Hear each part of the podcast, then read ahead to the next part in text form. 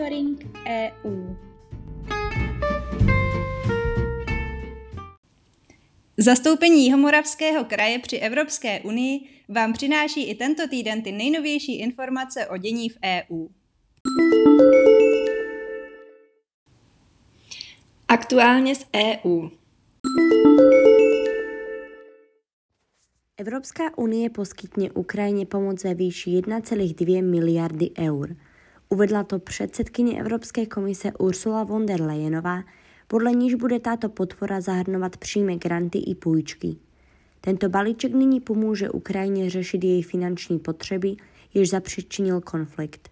Aby mohla být částka Kievu, ohroženému ruskými vojsky na hranicích odeslána, musí schválit členské státy a Evropský parlament. EU a evropské finanční instituce od ruské anexe Krymu a zahájení bojů na východě Ukrajiny v roce 2014 poslali Kijevu prostřednictvím grantu a úvěru 17 miliard eur.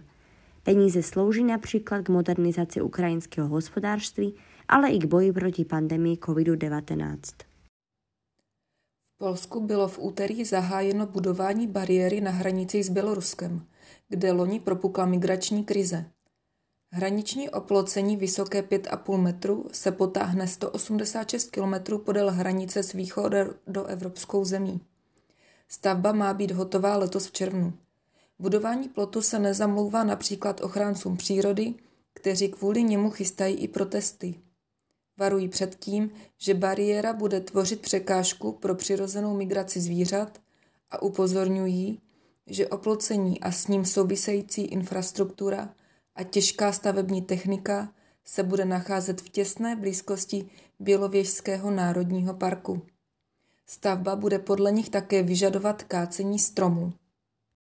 Evropský parlament a komise zveřejnili společný zvláštní průzkum Eurobarometr o budoucnosti Evropy.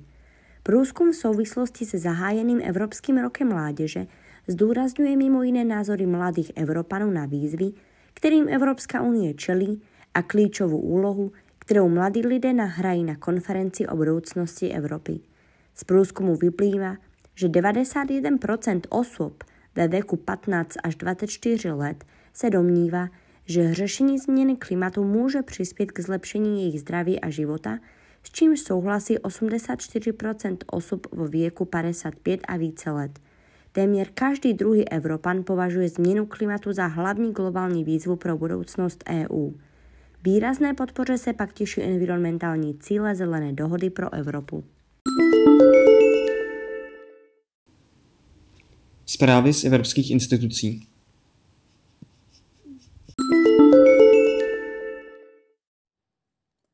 Evropský parlament velkou většinou schválil svou pozici k zásadní evropské legislativě, aktu o digitálních službách DSA, který má přinést bezpečnější a férovější online prostředí.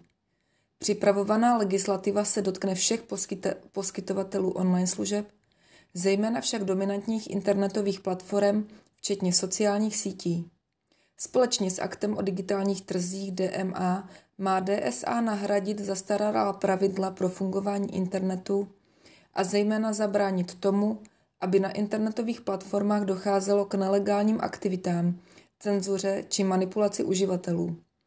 Europoslanci po, městě, po měsíce diskutovali o tom, jak návrh Evropské komise vylepšit a přišli s množstvím ambiciozních pozměňovacích návrhů, včetně zákazu cílení reklamy na nezletilé či za použití citlivých dat. O finální podobě textu se rozhodne až v nadcházejících měsících. Europoslance teď totiž čeká vyjednávání s ministry členských států v rámci tzv. trialogů. Práva uživatelů digitálních technologií a jejich svobodná volba budou klíčovými zásadami digitální transformace společnosti, která čeká Evropskou unii v příštích letech. Vyplývá to z návrhu prohlášení o digitálních právech, které včera jako celosvětové první podobný dokument zveřejnila Evropská komise. Deklarace vedle obecných principů počítá mimo jiné se zajišťováním vysokorychlostního připojení pro všechny obyvatele nebo se zlepšením výuky digitálních technologií na školách. Deklarace sice není právně závazná, EU se v ní ale podle komise může přihlásit k principům, které vymezí její přístup k digitální transformaci. Komise vyzvala členské státy a Evropský parlament, aby prohlášení podepsali do poloviny roku. V rámci vytváření silné Evropské zdravotní unie přijala Rada Evropské unie nařízení, kterým se reviduje mandát Evropské agentury pro léčivé přípravky EMA. Učinila tím důležitý krok k posílení agentury EMA, pokud jde o připravenost na krize a krizové řízení v oblasti léčivých přípravků a zdravotnických prostředků. Nová pravidla umožní agentuře pozorně sledovat a zmírňovat nedostatek léčivých přípravků a zdravotnických prostředků během závažných událostí a mimořádných zdravotních situací a usnadní rychlejší schvalování léčivých přípravků pro léčbu či prevenci onemocnění způsobujících krizi v oblasti veřejného zdraví.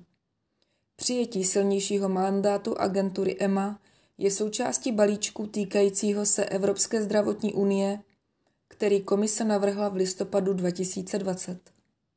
Evropská komise zahájila první ročník ceny Evropská hlavní města začlenování a rozmanitosti. Soutěže o tuto cenu se mohou zúčastnit všechny místní orgány v EU, které budují spravedlivější společnost tím, že podporují rozmanitost a začlenování v oblastech jako pohlaví, rasový či etnický původ, náboženství nebo víra, zdravotní postižení, věk a identita LGBTIQ. Cena bude udělena ve dvou hlavních kategoriích. Orgány obcí s méně než 50 tisíc obyvateli a orgány obcí s více než 50 tisíc obyvateli. Také bude udělena zvláštní cena za začlenování Rómu. Přihlášku je možné podat v kterémkoliv úředním jazyce EU. Termín pro zasílání přihlášek je 15. února 2022 do 12.00 na oběd a registrace potřebné informace najdete v našem monitoringu. Zprávy z činnosti zastoupení.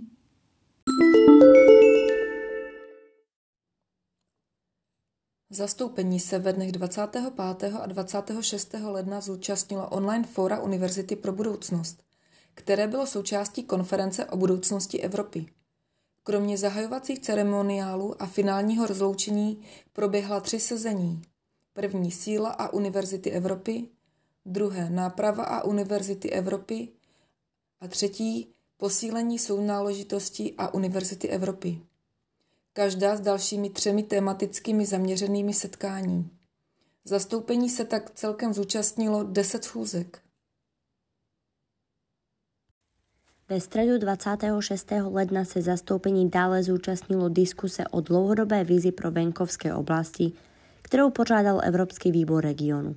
Diskutovány byly zejména kroky, které mají pomoci venkovským oblastem EU stát se silnějšími, lépe propojenými, odolnějšími a prosperujícími do roku 2040.